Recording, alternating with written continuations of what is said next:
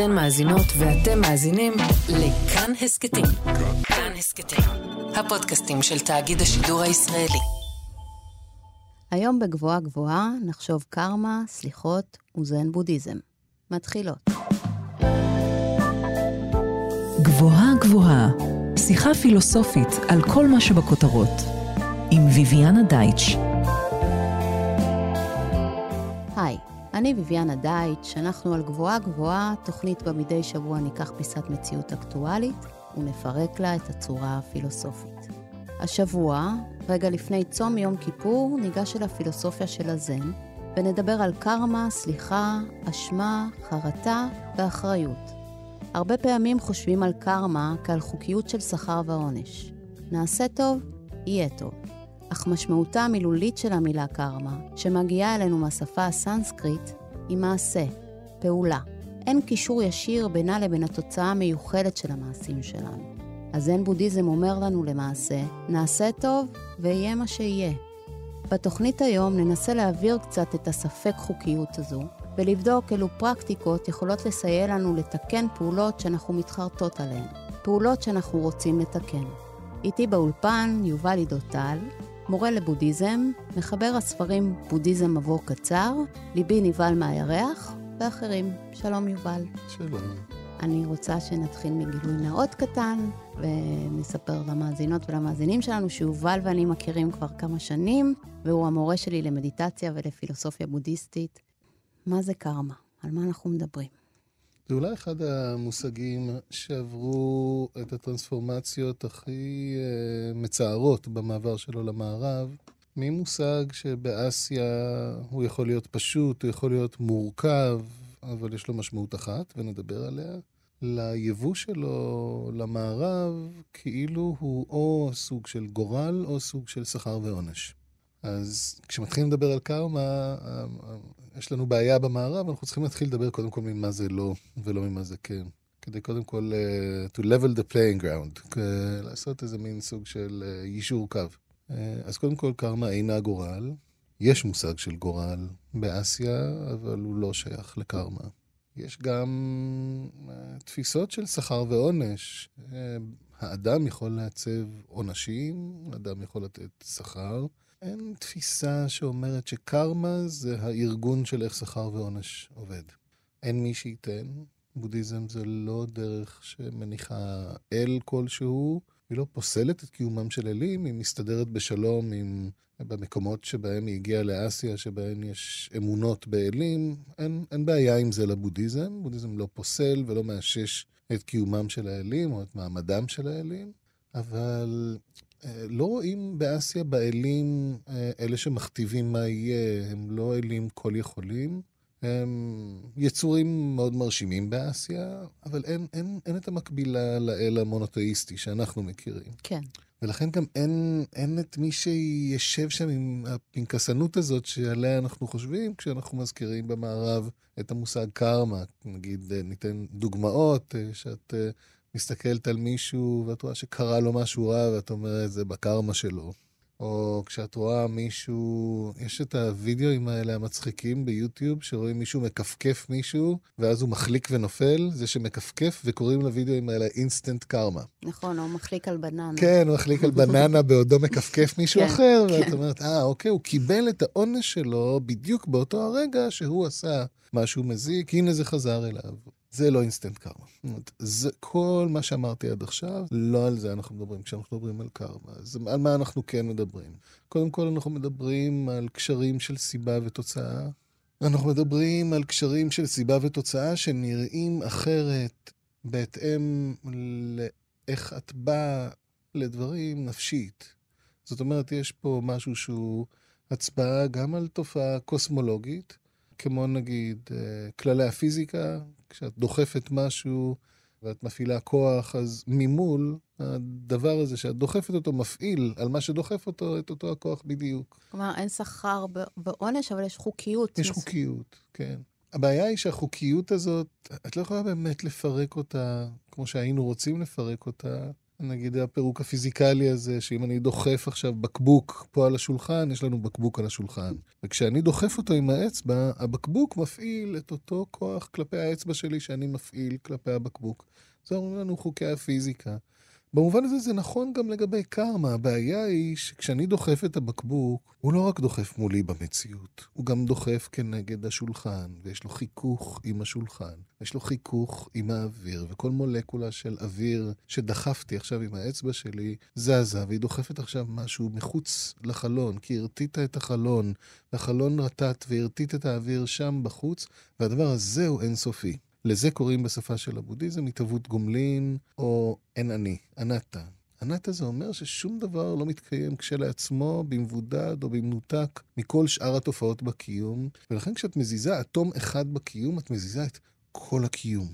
תחשבי על רשת של קורי עכביש, שלא משנה איפה את נוגעת בה, הרשת רוטטת. עכשיו תנסי להבין קרמה מפרספקטיבה כזאת. הנה מישהו לוחץ על איפשהו, ברשת קורי העכביש, וכל הרשת רוטטת.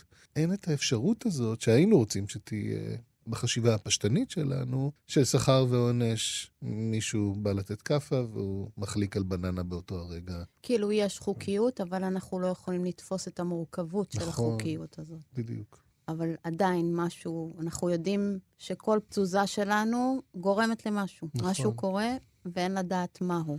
ולא רק זה, אלא גם אין לדעת מהו, אבל כן אומרים לנו שהפעולות המזיקות שלנו יעשו יותר נזק מאשר פעולות מיטיבות. זה לא אומר שפעולה מיטיבה לא יכולה לעשות נזק. פעולה מיטיבה בהכרח תעשה גם, תביא גם תועלת וגם נזק. מדינת ישראל זה תועלת או נזק? כי היא תולדה בין השאר של השואה. אז השואה היא רק נזק, היא גם תועלת. קשה לנו, אנחנו רוצים להגיד השואה זה רק נזק. נכון. אבל יש לה תולדות שהן לא רק התולדות נכון. נכון. השואתיות שלה, אז כל התופעות בעולם הן מורכבות ככה, ו- ורק התחלתי. זאת אומרת, רק התחלנו לגמרי. לפרק את המורכבות. כן, כי גם בחיים שלנו אנחנו יכולים לראות מלא דברים שמתפרקים ונולד נולד משהו שלא יכולנו לדמיין. נכון. ו... כשאני חושב על, ה- על ההיסטוריה הפרטית שלי, אני חושב שהאנשים שעשו לי רע אחראים במידה עצומה לבן אדם שהפכתי להיות, לא פחות מאשר האנשים שהיטיבו איתי. האנשים שלימדו אותי איך ללמוד היו לא רק אנשים שלימדו אותי איך ללמוד בטוב, הם היו גם אנשים שלימדו אותי איך ללמוד בלית ברירה, לנוכח אה, מצוקה גדולה, סבל גדול שגרמו לי. אז אה, כשאני צריך לחשוב למי להגיד תודה על מי שאני היום, או על החיים שנפלו בחיקי, זה לכולם, אין, אני, אני לא יכול להוציא החוצה מהמשוואה הזאת את האנשים שהזיקו לי, גם אם הזיקו לי בזדון. אני לא יכול להוציא אותם מהמשוואה, בגלל שכל מי שחבר איכשהו לתוך מה שנולד כקיומי, חי על קיומי. אז למה אנחנו בכלל מדברים על טוב ורע? אנחנו פחות מדברים על טוב ורע בבודהיזם, אנחנו לא לא, לא מדברים על טוב ורע, אבל אנחנו כן מדברים על uh, הרבה על כוונות לב ועל איך אנחנו עושים כמיטב יכולתנו. יש שבועה שבזה נשבעים אותה בהרבה מהמנזרים כל בוקר, אה, נקראת שבועת הבודיסטווה, שאולי אולי היא ת, תתחיל אה, להדגים את זה באיזושהי צורה יפה. היא שבועה מרובעת, יש לה ארבעה משפטים, מורכבת מארבע שבועות, והכותרת שלה היא ארבע המשימות הבלתי אפשריות. מהמם. כלומר, אני מראש מסייג את כל רביעיית השבועות, אני הולך להישבע בדברים שאני יודע שלא הולכים להתממש.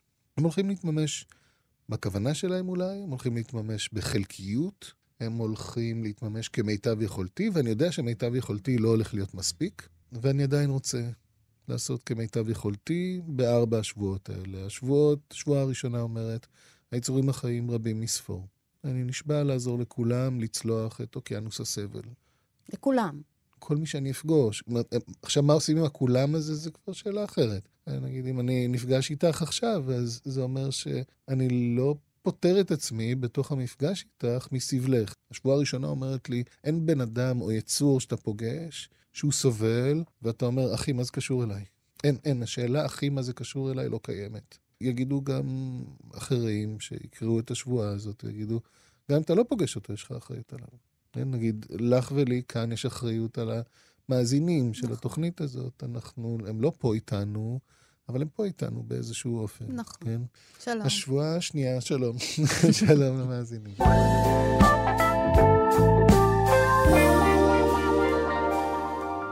השבועה השנייה אומרת שהמכשלות בצליחת האוקיינוס האדיר הזה של סבל הן רבות מספור, ואני נשבע לצלוח את כולן. עכשיו, ברור לי שאני לא אצלח את כולן. זה לא שאני חושב שאני אצלח את כולן.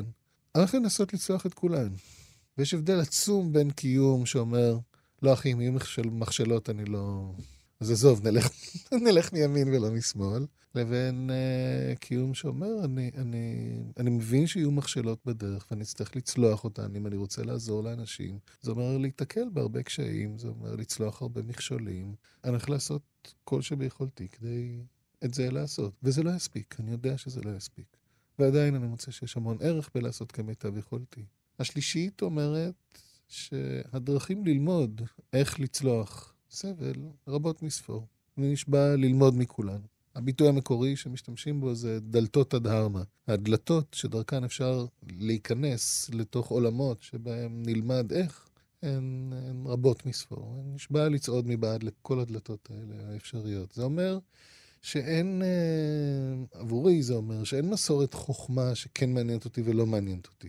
ואם את רוצה לדבר על נגיד מורכבויות קרמיות, אז זה אומר שאם אה, נגיד פילוסוף כלשהו השתייך למפלגה הנאצית, או מלחין כלשהו השתייך למפלגה הנאצית, זה לא אומר שאני לא הולך לקרוא את מה שיש לו להגיד על הקיום, או לשמוע את המוזיקה שהוא עשה. כי אני מבין שהקיום שלו היה מהול בעוולות נוראיות ואיומות, ובחוכמה, וביופי, ואני מבין שהקיום של כל אדם זה תמהיל של כל אלה. אני חייבת לומר בהקשר הזה שהרבה כן. מהתלמידים של היידיגר כן. הם יהודים.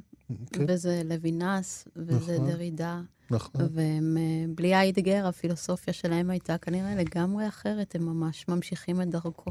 כמו שאצל אה, מאיר אריאל בסוף כל משפט אה, בעברית יושב ערבי עם נרגילה, נכון. בסוף כל משפט ביהודית יושבת שואה. אנחנו מורכבים מזה, אי אפשר, ל, ל, אפשר להתכחש לזה, אבל, אבל אנחנו לא, אנחנו בכל דבר, המון מהאנשים שאני מכיר, זאת אבן הבוחן שלהם לכל טיעון מוסרי. הדבר הראשון שיהודי חושב, הרבה מאוד יהודים שאני מכיר, את אומרת איזושהי טענה מוסרית, הדבר הראשון שהם חושבים, אוקיי, אם אני מיישם את זה לשואה, מה יוצא לי? יש לנו איזה אבן בוחן מאוד קונקרטית, זה נכון. בהיסטוריה המאוד חיה של כולנו. אז היטלר, נגיד, הוא גורם מאוד חי בחיי, הוא אחראי לקיום שלך ושלי כמו שהוא היום, גם להמון דברים מופלאים שיש בקיומנו היום. וזה לא נותן קרדיט עכשיו להיטלר. זה אומר שכל אטום בקיום, לנסות משפיע. לחלק אותו לאוקיי, תשלחו את, את הרעים ימינה, את הטובים שמאלה, לא עובד. אף שיש טוב ורע. זה לא אומר שאין טוב ורע, יש טוב ורע. יש מעשים מזיקים, יש מעשים מיטיבים, ואני רוצה בחיי לעשות כמיטב יכולתי, אומרת השבועה השלישית, ללמוד איך להיטיב, ללמוד איך לעזור, לעזור לי, לאחרים, לעולם, אבל אני אף פעם לא אדע גם עד תום. ואם אני הולך לשתי השבועות הקודמות, ויהיו מכשלות שאני לא אצליח לצלוח, אבל הולך לעשות כמיטב יכולתי לצלוח אותן. והשבועה הרביעית אומרת שאף שאין דבר יותר בלתי נתפס מלהיות ער, אני נשבע להיות ער. ובשביל זה צריך להבין מה זה ער בבודהיסטית. ער זה בודה. כן, המילה היא בודה. הכוונה בער זה ער לדברים כמו שהם. כמו להישבע להיות שפוי, לראות את המציאות נכוחה. עכשיו, ברור שאני לא הולך להיות שפוי כל הזמן, אנחנו כולנו מאבדים שפיות. בטח אם אנחנו אסייתים, בטח אם אנחנו הודים, בטח אם אנחנו בודהיסטים, אז גדלנו עם ההבנה שכל זה אשליה. המחשבות שלנו הן אשליות, הצבעים זה אשליה, הצורות זה אשליה, הצלילים זה אשליה, זה הכל אשליה אחת גדולה, זה הכל מאיה. התפיסה שלנו היא, כן. היא אשליה. כן, היא אשליה. כל החושים שלנו הם מייצרים תמונת עולם פיקטיבית. אגב, זה לא רק הבודהיסטים אומרים, זה יגידו לך גם ביולוגים ופיזיקאים יגידו לך, צבעים בעולם. המוח שלנו עושה צבעים בתודעה, אבל הם, הדבר שאנחנו קוראים לו כחול, אין לו צבע בטבע. כחול זה האופן ש... שהתודעה שלי עושה אינטרפרטציה, כן. ש-make sense. בינינו יש לנו איזה לקסיקון משותף שאנחנו יכולים להגיד, לזה קוראים כחול. כן. אז אותו הדבר עם כל החושים. כל החושים לא מדווחים מה באמת קורה. יש לנו איזה מין קיום מאוד אימפרסיוניסטי, שבו אנחנו לא קוראים את הדברים על דיוקם אף פעם. בטח לא, לא ממפים אותם טוב, המפות שלנו כולן מאוד מאוד גסות. את uh, עכשיו שולחת טלסקופים לחלל, כי את יודעת שהעין שלך מגיעה עד גבול מאוד מאוד מסוים. הטלסקופים האלה קוראים כל מיני uh, טווחים ספקטרליים שלא קיימים בכלל בחושים של האדם, כמו אינפרה אדום, לדוגמה, שיכול לספר לי משהו על החום של דברים בלי לגעת בהם.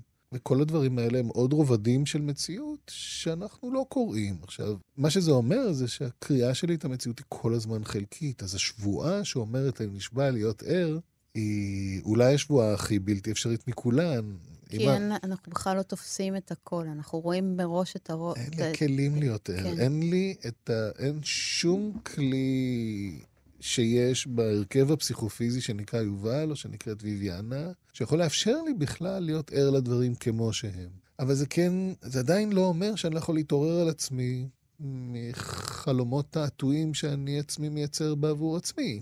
אני כן יכול, לדוגמה, להפסיק לשקר לעצמי באופן אקטיבי ביחס למשהו. עכשיו אני רואה קצת יותר טוב, אני קצת יותר ער לדברים כמו שהם. אז גם אם אני לא יכול להגיע לשום ראייה אולטימטיבית שבה אני רואה את המציאות נכוחה, עדיין זה אה, הישג עצום להסיר ולו צעיף אחד של תעתוע מעיניי. אם אני הייתי בטוח שגנבת לי סנדוויץ', ופתאום אני מגלה שהסנדוויץ' בתיק שלי, אז לא, אני לא רואה את המציאות נכוחה, אבל גיליתי שסיפור שסיפרתי לעצמי היה בדיוני. עכשיו אני אפסיק להאשים אותך בזה שגנבת לי את הסנדוויץ' שלי?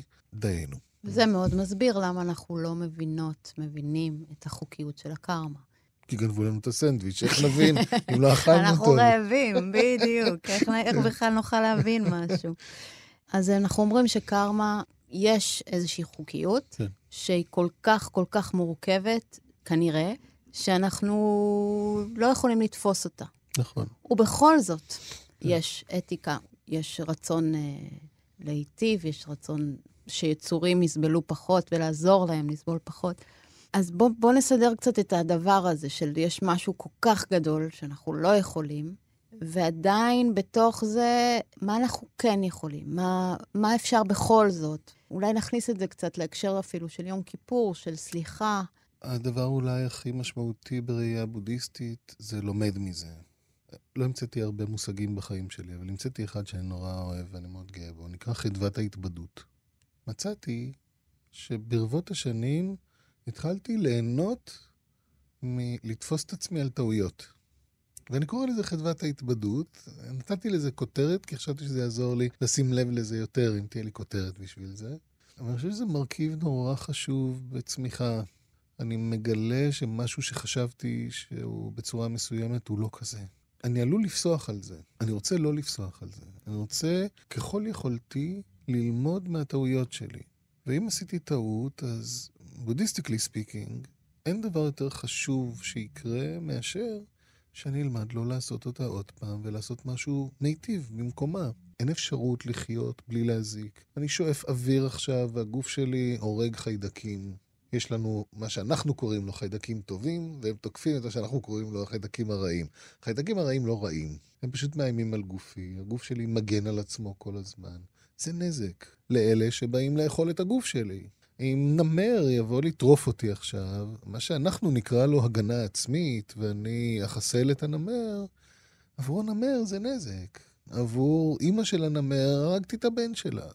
והעולם הוא מקום שבו כל היצורים אוכלים אחד את השני וניזונים אחד מהשני. העצים ניזונים מגופותינו הנרקבות ומגופות כל היצורים החיים האחרים שנרקבו והפכו להיות אדמה. אנחנו ניזונים מגופות של חיות. אנחנו ניזונים כל כן. הזמן כן. מחיים אחרים. כל היצורים החיים ניזונים כן. מיצורים חיים. אין אפשרות אחרת. ואם אנחנו באים מהזן, בזן גם אין הפרדה כזאת של יצור חי ויצור שאינו חי. אבנים זה יצורים חיים, לצורך העניין, פלנטות זה יצורים חיים, שמשות זה יצורים חיים, גלקסיות זה יצורים חיים. כולנו ניזונים זה מזה, אין מישהו שלא, וזה אומר שהקיום שלנו הוא נזק, לא משנה איך נהפוך בזה. אני נושם עכשיו, והחמצן שאני נושם הורג לי את תאי המוח, הוא גם מפעיל אותם, אבל כל הפעלה של תאי המוח שלי גם גורעת משהו מחיותם. אז הנשימה שלי הורגת אותי בו זמנית. הניסיונות שלנו לחלק את הדברים האלה לטובים ורעים, גורמים שהם נטו מזיקים, גורמים שהם נטו מועילים, פילוסופיקלי בלתי אפשרי. מה שמשאיר אותנו עם חשיבות מאוד מאוד גדולה להפריד בין הרובד שהוא פילוסופי, כזה שמוביל אותי לכל מיני טיעוני עד אינפיניטום כאלה, לרזולוציות שבלתי אפשרי לעבוד איתן, לבין common sense. לדוגמה, למה אתה מתכוון? שנגיד, אם אני לא יכול להפריד טוב ורע באיזושהי ניהיליזם. צורה מוחלטת, זה מוביל ל... לא יודע, לפירוק פוסט-מודרני כזה, ניהיליסטי, כזה שאי אפשר לעשות שום דבר עם זה. שאין בו מוסר כבר. אין בו מוסר, בדיוק. וזה בוודאי לא הכוונה הבודהיסטית. הכוונה הבודהיסטית היא לקיום אתי מאוד מוקפד, קיום שעושה כמיטב יכולתו שלא להזיק. בידיעה שאני עדיין אזיק בקצוות, אבל אני מחויב לעשות כמיטב יכולתי לא להזיק. וזה אין בתוך אה, אובדן האתיקה. בין שמונה נתיבים שהם אורח החיים הבודהיסטי, בחרו להקדיש שלושה מהם לאתיקה. זה אומר שחשבו שיש לזה מקום מאוד רציני. אנחנו מדברים על דיבור, דיבור נכון. נכון, פעולה נכונה, פרנסה נכונה. ופרנסה נכונה. או פרנסה נכונה אפשר גם לתרגם כאורח חיים נכון. ו- ואני בכוונה שם את הדגש דווקא על פרנסה נכונה ולא על אורח חיים נכון. הרבה פעמים אני מרגיש ש- שכשמדברים על זה בעברית, חומקים מיד ככה לאורח חיים נכון, כאילו זה רחב יותר, אבל אז uh, מה שעושים זה פוסחים על העניין של פרנסה נכונה, ואני חושב שלא סתם בודה ראה ערך ב... בודה האיש, הדמות ההיסטורית, אני מתכוון, ראה ערך ב... להקדיש נתיב שלם של מוסר מתוך שלושה לפרנסה, כי אני חושב שהמון מהדברים שאנחנו חוטאים בהם סבים סביב פרנסה. זה גם אה, רוב, לא יודעת איך זה היה בתקופתו של הבודה, אבל היום זה רוב שעות היום, או נתח גדול משעות היום גם, שלנו. גם בזמנו, לפי המחקרים שאני ראיתי, אנשים לא הקדישו הרבה פחות זמן עבודה אז מאשר היום. תסתכלי על הסיפור המכונן אה, היהודי, עזבנו את גן עדן והתחלנו להתפרנס אה, בזיעת אפינו, ואיך זה עונש. באמת, מיקדו את העניין מאוד מאוד מאוד מאוד מצומצם, ובתוך הבחירה המאוד מצומצמת של מה העונשים שלנו בצאתנו מגן עדן, זה בזיעת אפיך תאכל לחם. זה חתיכת עניין. וזה חתיכת עניין לראות בזה עונש. ומרגע שאת רואה את זה כעונש, אז בכלל מה קורה למוסר שלך כשאת שם, בתוך העונש שלך? אז להבריז מהעבודה זה בכלל אה, להשתחרר מעונש אה, קוסמי, זה מין, זה לחמוק מ... זה מצווה. זה מצווה כמעט, כן, כן, בדיוק, בדיוק. אני, אני לא יודע איך את, אבל אני כשהברזתי מבית ספר, זה היה מצווה. כשאני אומר למישהו, אולי לא תלך לעבודה, אולי נלך לים ונשתה בירה על החוף, מיד מתפרס חיוך או, הלוואי. על הפנים, כן. נכון? חיוך כזה, ואיזה מבט קונדסי בעיניים, של כי נכבה לי על החטא הזה, זה מין, זה חטא מתוק. נכון. יש המון מקום לאתיקה, אבל אני חושב שהאתיקה הבסיסית ביותר הבודהיסטית היא, היא עשה טוב, אל תעשה רע. שוב, כמו בשבועה הזאת, בידיעה מוחלטת שאתה תעשה רע. ואתה לא תמיד תצליח לעשות טוב. והרבה ממה שתרצה לעשות לא ילך. אני רוצה שנתעכב על זה כן. שנייה. עשה טוב, אל תעשה רע, בתוך המורכבות האינסופית שתיארת לנו קודם. אין הבטחות בתוך עשה טוב, אל תעשה רע. אין שום מכירה הבטחות לנו. בעולם בכלל? לא, אבל ו- גם בבקשת סליחה. אה, את אה, אומרת אין הבטחות במובן של אין פרס על זה שתתנהג יפה? אני אעשה טוב, אין שום הבטחה שטוב יחזור אליי. לא רק שאין שום הבטחה שטוב יחזור אלייך, אין שום דבר שאת יכולה לעשות בראייה בודהיסטית שמבטיח משהו. משהו.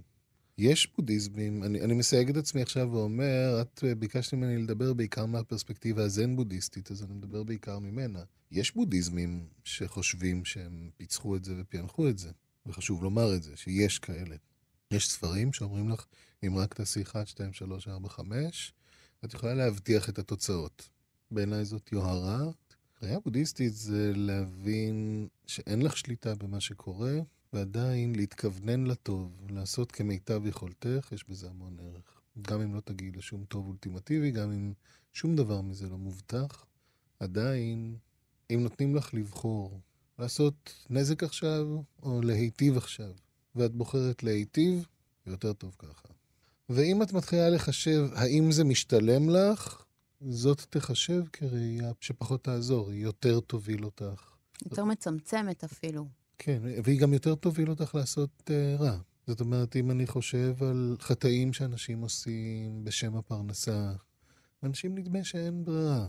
אני חושב שהמון מהרע שאנחנו עושים הוא כי נדמה לנו שאין ברירה, הוא... כן, זה כמו שחנה ארנדט מדברת על הבנאליות של הרוע. כן, אנחנו נכנסים לאיזה מין שגרה כזאת, כן. שאנחנו חושבים שאנחנו כבולים בתוכה אפילו אולי. זה, זה מה יש, או...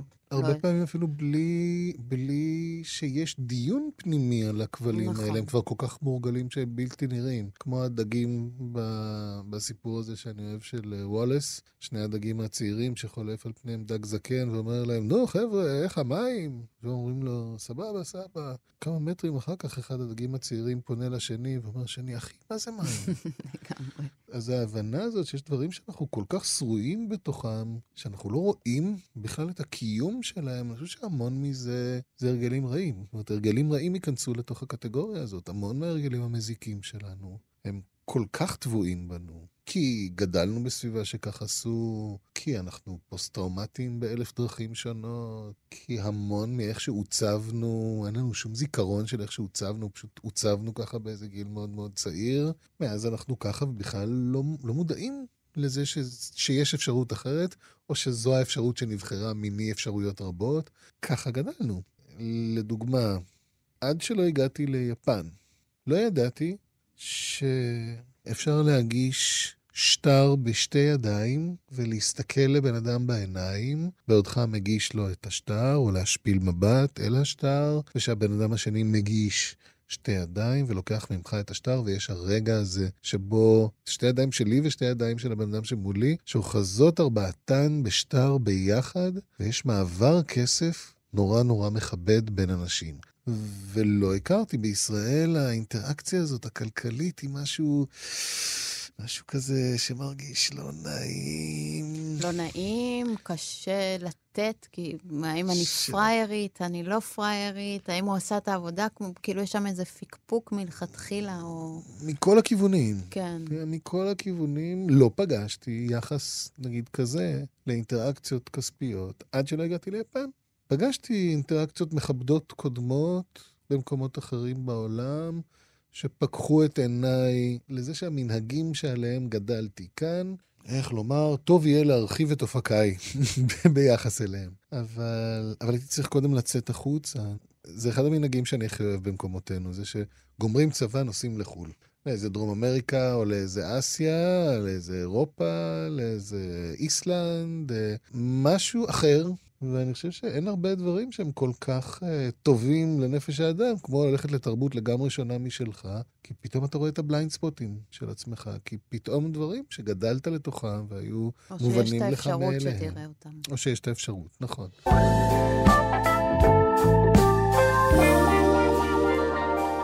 עבור מי שמצטרפת אלינו עכשיו, אנחנו על גבוהה גבוהה, אני ביביאנה דייטש, איתי באולפן יובל עידו-טל, ואנחנו משוחחים על קרמה וסליחה מנקודת מבט בודהיסטית. אני רוצה שנלך לקונקרטי. כן. אנחנו בתקופה של חשבון נפש, אוקיי? אצל, אצל בודהיסטים כל יום זה יום טוב לחשבון נפש, אבל כן, גם, אנחנו גם פה. יום כיפור זה, זה יום טוב לזה, כן. עשיתי מעשים השנה, Mm. שאני מאוד שמחה עליהם. ועשיתי מעשים שקשה לי איתם, Mm. שאני הולכת איתם, שאני לפעמים אה, אפילו מתביישת בהם. הבושה הזאת, אה, אני לא יודעת איך- איך זה אצל המאזינות, אצל המאזינים שלנו, אבל יכולה לגרום לי להתחמק. עשיתי משהו, Mm. אני מתביישת, ואני לא רוצה לראות יותר את הבן אדם, כי אני Mm. לא יכולה להסתכל לו בעיניים אחרי... כי את אה, מרגישה אשמה. כי אני מרגישה אשמה. כן. זה יכול להיות כזה, וזה יכול גם להיות uh, מצב שעשיתי דבר, אני מרגישה אשמה, אוקיי, איך אני לוקחת אחריות על הדבר הזה? אחד, לא לקדש את האשמה, אבל גם לא לפסוח עליה. כאפשרות שלך לקחת אה, אחריות ולהשתפר כתוצאה ממעשים מזיקים שלך, כרוכה בלעבור דרך האשמה, אבל לא להפוך אותה למשכן קבע. אשמה היא לא רגש מזיק או רגש uh, מועיל, היא רגש מזיק או מועיל בהתאם למה את עושה איתה. אשמה שנשארת בלופ סגור ורק חוזרת על עצמה שוב ושוב, תחושת אשמה. כמו אגב האשמה, שרק חוזרת על עצמה שוב ושוב, תעשה נזק. אמרת בעצמך, כשאת מאשימה את עצמך שוב ושוב ושוב, כל מה שזה גורם לך זה להתרחק מהבן אדם, זה לא מסוגלת להסתכל עליו, זה... אם זה בן אדם שעשית לא רע, או... עכשיו, אם זה החיים, אם עשית רע באיזשהו מובן גלובלי יותר, מתרחקת מהחיים, כן? על, על בסיס אותו רציונל. כן? דוגמה? אומר, ככל שאת צוברת יותר דברים שעשית שהם מזיקים, לא יודע מה, שפכת uh, את המים של הספונג'ה עם החומרים הרעילים uh, לתוך הנהר. ואת מבינה ככל שאת מתבגרת יותר כמה נזק עשית לכוכב הזה. אז אם את מתביישת להסתכל בעיניים למי שהזקת לו, ומי שהזקת לו זה העולם, אז ככל שחולפות השנים, ואת נעשית יותר ויותר רוויית אשמה, אז את פחות ופחות רוצה לבוא במגע עם העולם, כי העולם זה התזכורת הזאת לזה שעשית מעשים רעים. אז קודם כל, אם זו הדינמיקה שאת מתארת, ואני מצטט אותך כן. עכשיו, אני לא מצטט פילוסופיה, לגמרי, אני מצטט זה אותך. גם, אז... אתה מדבר את זה ומרגישה משקל כן. כזה. אז, אז זאת בוודאי לא תהיה אסטרטגיה טובה, כי זה מרחיק אותי מהעולם יותר ויותר, מרחיק אותי מלעשות תיקון יותר ויותר, בין אם זה תיקון פרטי מול מישהו ספציפי שהזקתי לו, בין אם זה תיקון עולם. תיקון לא חייב להיות מול הבן אדם שהזקתי לו כדי להיות בעל ערך, זה יכול להיות שהבן אדם כבר מת, ואי אפשר לעשות מולו תיקון, ועדיין יהיה ערך בזה שאני אעשה תיקון באיך שאני. הדגש הבודהיסטי בהקשרים של אשמה יהיה, אוקיי, אתה מרגיש אשם, בוא נשתפר, בוא נהפוך לבני אדם טובים יותר, בוא נרתום את האשמה הזאת כדי להפוך לאנשים טובים יותר. לאמא שלי יש גינה, שבין העצים שיש לה שם זה עץ לימון. לפני משהו כמו שלושה שבועות, כנראה שמי ששטף את החצר של השכן, שפך, ממש כמו שאמרת, אל עץ הלימון של אימא שלי, והרג אותו. Mm. אימא שלי שבורת לב מזה. בואו נדבר אליו. אולי הוא מקשיב והוא מרגיש עכשיו בושה נורא גדולה, mm. אולי לא אכפת לו, אני לא יודעת. כן. אבל נעשה פה מעשה שהרג עץ. אז אני אניח את עצמי רגע בנעליו ונגיד, הרגתי עץ. אני עכשיו מוסיף לסיפור שלך, אני מקשט אותו, ואני מנסה לתת מוטיבציות, כי מוטיבציות הן המון מהעניין. אני בסך הכל מה שרציתי היה לסיים כמה שיותר מהר את uh, מלאכת uh, רחיצת הזה. הביוב היה רחוק, והגינה הייתה קרובה. אמרתי לעצמי, נו, מה עכשיו אני אסחוב את המים עד הרחוב וזה? גם ככה עד שאני אגיע לרחוב, כל המים יהיו כבר בין הסדקים וזה וזה וזה. אני אעשה את זה, אני אצא אותם כאן, קרוב לדלת של היציאה, לתוך הגינה.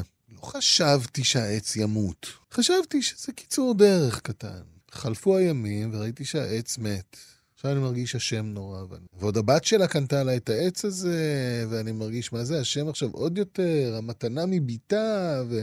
עכשיו, אשמה, בושה, הם מקומות של ריכוז עצמי מאוד מאוד עמוק. וזה אני ואני ואני ואני ואני, אוי, אני נוראי, אוי, אני נוראי, אוי, אני נוראי, תנסי להיראות על ידי. כשאני עסוק בכמה אני נוראי, אין סיכוי, מי יכול לראות אותך בכלל? אני עסוק בי. אז קודם כל, לא כדאי.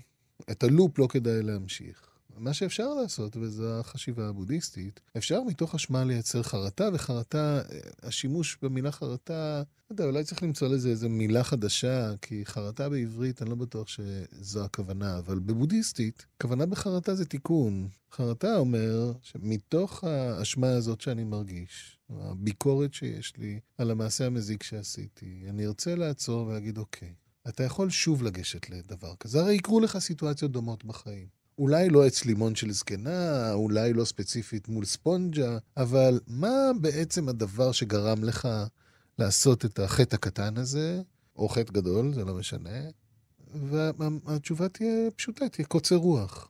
מיהרתי, לא רציתי להתעכב. בסופו של דבר, האיכות הייתה עיגול פינות מתוך קוצר רוח. אז אני, מתוך תחושת האשם הזה, יכול לייצר מוטיבציה לאימון באורך רוח. עכשיו אני אחליט על כמה אימונים באורך רוח שאני יכול להכניס לחיי. אני יכול להחליט שמעכשיו, כל פעם שאני בתור ומישהו מנסה לחתוך אותי, אני אומר, בכיף אחי, תפאדל. קשה בוא, לי, קשה לפניי. לי, ואני נותנת לו. כן, בגלל שקשה לי, ממש. אני מבין שאני גרוע באורך רוח, ואני רוצה להשתפר באורך רוח. אז אני אתן את התור לאנשים שמנסים להתפלח לתור, אלה שעצבנו אותי תמיד, ושהייתי צועק עליהם, או נוזף בהם, או הודף אותם ולא נותן להם להיכנס, או נותן להם מכות. עכשיו אני הולך לתת להם את uh, זכות הקדימה. אני יכול להחליט שאני הולך לגשת למתפרות, לשאול אותם אם יש להם חוטים עם פלונטרים, ולהתחיל להתיר פלונטרים לאט-לאט ובעדינות, כן? אפשר להמציא לעצמנו איזה אימוני אורך רוח שאנחנו רוצים. באמת, לא צריך להיות בן אדם יותר מדי יצירתי בשביל להמציא אימונים באורך רוח. יש לנו מלא אתגרים כאלה כל יום. צאו מהבית, אתם תפגשו 30 אתגרי אורך רוח. בדרך החוצה, תהפכו אותם לאימונים. ו... ולהפוך את זה לאימון אומר שאני באופן חוזר ונשנה הולך לקחת על עצמי הנאה יזומה של השריר של אורך הרוח. צריך לחשוב על נפש האדם כמו על, כמו על מערכת שרירים, כמו על השרירים הגופניים שלנו. משהו שאנחנו מתאמנים בו, אנחנו נהיים חזקים בו יותר. משהו שאנחנו לא מתאמנים בו, מתנוון ונחלש. ובהקשר הזה, אם אני מתאמנת בקוצר רוח, כן. אז גם זה אימון. וישראלים, אנחנו מתאמנים המון בקוצר רוח. נכון, והקשר כן. של קוצר הרוח מאוד חזק. נכון, כן. זו גם תופעה תרבותית אצלנו. קוצר רוח הוא לא רק תופעה אישית, היא תופעה תרבותית. זה אומר שכמו הדגים של וואלס, אנחנו לא כל כך שמים לב רק לזה שזה איכות אישית שלנו, ושאפשר להתאמן בזה ושזה יהיה אחרת. אם נולדת לתרבות קצרת רוח, המון תופעות של קוצר רוח נראות לך פשוט טבעיות. את לא מסתכלת על זה ואומרת, נגיד סתם, אה, המנהג של לנפנף בשטר בנמרצות בפני המוכר בדוכן של הסביח או הפלאפל. כל החיים אני רואה את זה, ועושים את זה כל הזמן. מאיצים בו שיבוא מהר יותר לשרת אותי בעזרת נפנוף השטר. ופתאום שמתי לב שאני לא מכיר אף מקום אחר בעולם, אולי איטליה, שעושים את זה, כן? גם לא כל מקום באיטליה. אבל אין, אין הרבה מקומות בעולם שבהם מנפנפים בשטר כדי להאיץ. ביפן לא, בבורמה לא, בהודו יש מקומות שכן, יש מקומות שלא, במלא מקומות לא. אני לא צריך להתאמץ כדי לחשוב איזה פרצוף גוער יקבל מישהו בשוויץ שינסה לנפנף עם השטר כדי להאיץ בברמן שייתן לו מהר יותר את האספרסו שלו או משהו. זו לא פעולה סבירה. לא. אבל התרגלנו לזה שזו פעולה סבירה. אחי, אני מה זה מהר? כן? זה, זה, זה, אחי, אני מה זה ממהר, זה, זה, ברוב המקומות בעולם, זה, אחי, כן, כולנו. לכולנו יש מקומות להגיע אליהם, כולנו יש תוכניות, ואם אתה לא עמדת בזמנים שאתה תכננת, באיזה אופן זה אמור לקדם אותך בתור? היום פה... חשבתי עליך בסופר. באמת? הלכתי לקנות גבינה באמצע העבודה, וקודם כל היה תור. אני מכירה את העובדים כבר בסופר, וכנראה זה היה עובד חדש, אני לא מכירה אותו. הוא היה מאוד איטי. Mm. ואני באמצע עבודה, והבנתי שהוא חדש בעבודה. יכולתי mm. לצקצק. Mm. וממש היה אימון בשבילי להבין שהבן אדם שעומד מולי חדש בעבודה, ושיהיה לו המון בהצלחה. מה קרה? אני אחכה mm. פה עוד ארבע דקות יותר מבדרך כלל, ו...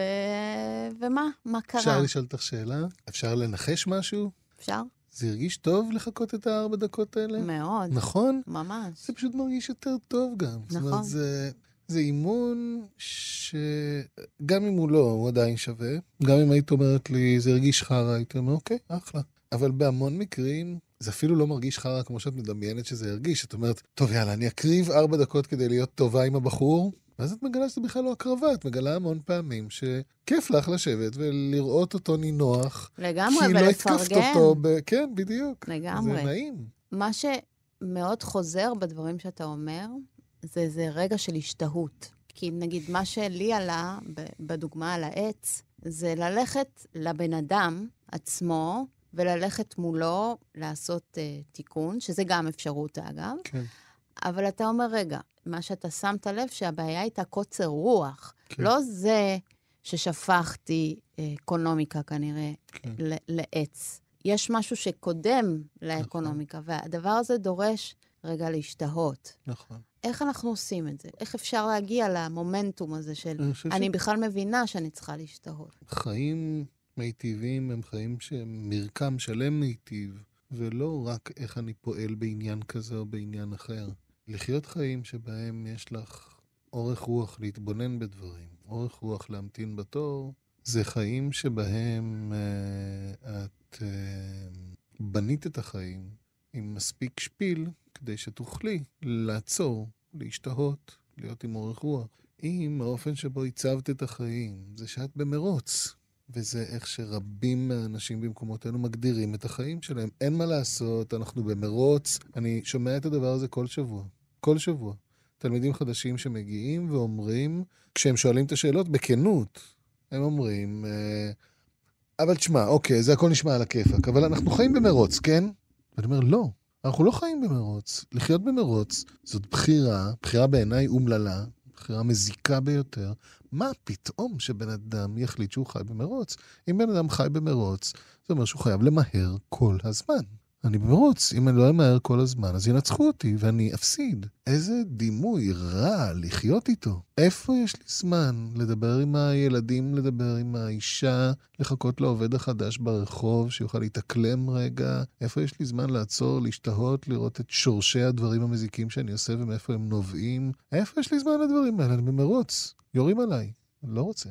אני לא מעוניין לחיות ככה. אני חושב שהרבה אנשים חושבים שאין להם ברירה אלא לחיות ככה. אני חושב שזו שגיאה. אני חושב שפשוט התרגלנו כל כך, זה כל כך סביבנו, כל כך הרבה, שבאמת קל לא לראות שזאת בחירה. אבל מי שלא רוצה לחיות במרוץ, לא חייב. תפנו לביביאנה, היא תסביר לכם איך. באמת, אה, באמת. מאזינים לתוכנית עכשיו אנשים, אומרים לעצמם, נו, בסדר, גם אם אני. הייתי מורה למדיטציה, כן. אז הייתי לוקח את הזמן וזה, הוא לא יודע מה זה לעבוד בעבודה שלי. אז אם זה ככה, אז אל תעבוד בעבודה הזאת, אז תעבוד במשהו אחר. אז קח שנה, שנתיים, תעשה הסבה מקצועית. אפשר לחשב מסלול מחדש ולהגיד, לא, זה לא סביר לחיות במרוץ. אני אגיד לכם מה התולדות של לחיות במרוץ.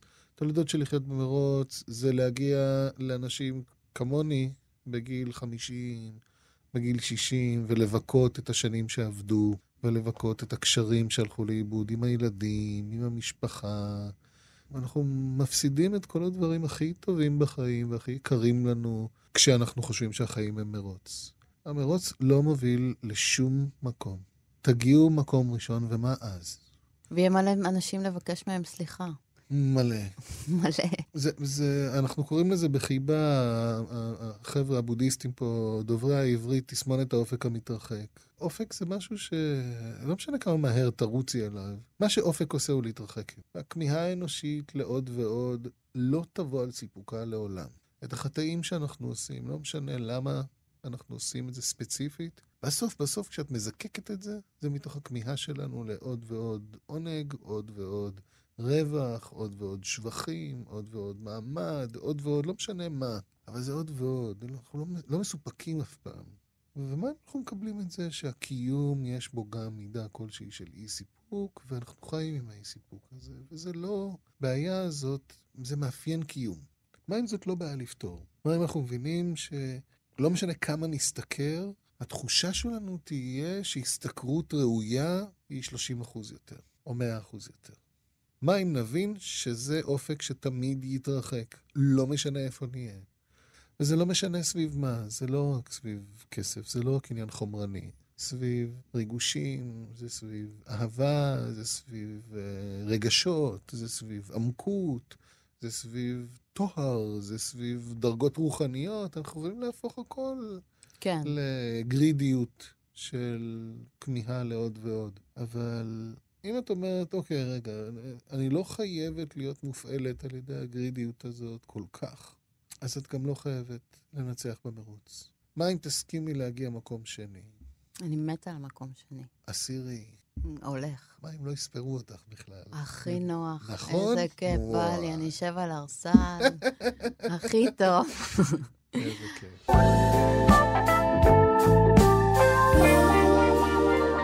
יום כיפור, צום. כן, הרבה אנשים יהיו בבית. חשבון נפש. כן. מאיפה מתחילים? מה... אני מציע לא לעשות חשבון נפש. אז מה אתה מציע? אני כתחנה מפנה- ראשונה בהשתהות הזאת שאתה מדבר עליה. אני, בדק כי- בית כי- כן. רגע, אני, אני, אני רוצה להבהיר. אני חושב שבדק בית זה יופי של דבר לעשות, וחשבון נפש פחות. המילה חשבון שם, אני חושב, היא, היא מילה לא... היא, היא לא לעניין. אני לא חושב שאנחנו מרוויחים משהו, לא מהחשבונאות אחד עם השני, ולא מהחשבונאות עם עצמנו. זה לא בריא. מה שכן בריא זה לעשות בדק בית, וכל עצירה עושה בדק בית. עצם השביתה הזאת מכל מה שהרגלי, היא כבר לבד עושה לך איזשהו בדק בית. כשאת, אם את מורגלת סתם, אני לוקח כדוגמה את מה שדיברנו על מרוץ. בן אדם שחי במרוץ, אז אל תדאגו, יום כיפור יעשה את העבודה. אם אתם מאלה שרצים, רצים, רצים, רצים, רצים, אז רק שימו לב שאתם מנסים לייצר ביום כיפור עוד איזה משהו לרוץ אחריו, אל תרוצו אחריו. תנו ליום כיפור לעשות את העבודה שלו. תחשבי על כל הדברים שהם במרכאות איסורי יום כיפור. לא להשמיע מוזיקה, לא לראות סרטים בטלוויזיה בווליום, כדי להתחשב בשכנים. אפילו אם אתה, אתה מאלה שמאפנים ולא עושים את זה כמו שצריך. עדיין לא נעים לך מהשכנים, אתה לא תשמע עכשיו בקולי קולות את uh, גבעת חלפון אינה עונה, כן? אתה תשים גבעת חלפון אינה עונה בשקט. וגם זה משהו שיכול לעשות משהו בקיום שלך. אז אתה עכשיו חווה קיום עדין יותר. קיום בווליום קצת יותר חלש, קיום קצת יותר איטי, קיום קצת פחות עושה, קיום קצת פחות בולס. ו... אז אני חושב שיום כיפור עושה, בנו את הריטואל שלו מאוד מאוד טוב בעיניי. זה יום נפלא, אני ממש אוהב את יום כיפור. לא סתם מהולל השקט של יום כיפור. נפלא. יש פה משהו באמת כל כך... אה, בנינו כקולקטיב איזה ריטואל בעיניי מופלא, שבו כל מה שאת צריכה לעשות, תזרמי עם הריטואל, והוא עושה עבודה. קצת כמו ששבעה זה דבר גאוני, שהיא נותנת לך להיות עסוקה, עסוקה, עסוקה, עסוקה, איקס שעות ביום, ואז איקס שעות ביום כלום. ואת חייבת להיות עם זה. יש איזשהו איזון שם בין עשייה לברוח אליה, לבין לשהות עם האבלות, להסכים, לעכל שם דברים. יום כיפור בנוי קצת דומה. הוא מייצר בעבורך דינמיקות uh, מנטליות, שאני חושב שהן מיטיבות. אז הייתי באמת מציע לכבד את היום הזה במובן של לראות את ההזדמנות שיש בו, ויש בו המנהג המאוד יפה של uh, לראות uh, אם יש דברים שחטאת בהם לחברך. יש לך הזדמנות להתנצל היום, אני חושב שזה... כל יום הוא יום טוב בשביל זה, אבל אם יש יום שייחדנו בעבור זה עוד יותר, מה טוב. אם אני מסכם את זה רגע בצורה דידקטית, אשמה זה אומר להיזכר במעשה עבר מזיק שעשיתי, להרגיש נורא לגביו, ואז לשכוח מזה, ואז להיזכר בו עוד פעם, ושוב להרגיש נורא, וחוזר חלילה. שום דבר לא משתנה. חרטה זה להיזכר במעשה עבר מזיק שעשיתי, לחשוב מה היה שורש המעשה המזיק הזה? בדוגמה שנתנו, גילינו שקוצר רוח הוביל אותי למעשה המזיק, ואז להחליט איך אני רוצה לנהוג בפעם הבאה, בצורה שלא תהיה מזיקה. ואז להצמיד להחלטה לנהוג מכאן והלאה באורך רוח, אימון רוח שמאפשר לי להשתפר באורך רוח. נגיד במדיטציה, אני זוכר שפעם אחד מהאימונים שעשיתי באורך רוח היה לספור עד מאה. מה זאת אומרת? מספור ישבת על המדיטציה? אחד, שתיים, שלוש, ארבע. אני איתך, יובל. אני חותם על זה שיש אנשים בבית שיושבים, שומעים אותי סופר, אומרים, הוא לא יכול לספור עכשיו עד מאה, אה? לי יש את הסבלנות. לזה קוראים קוצר רוח, כן? אני איתך.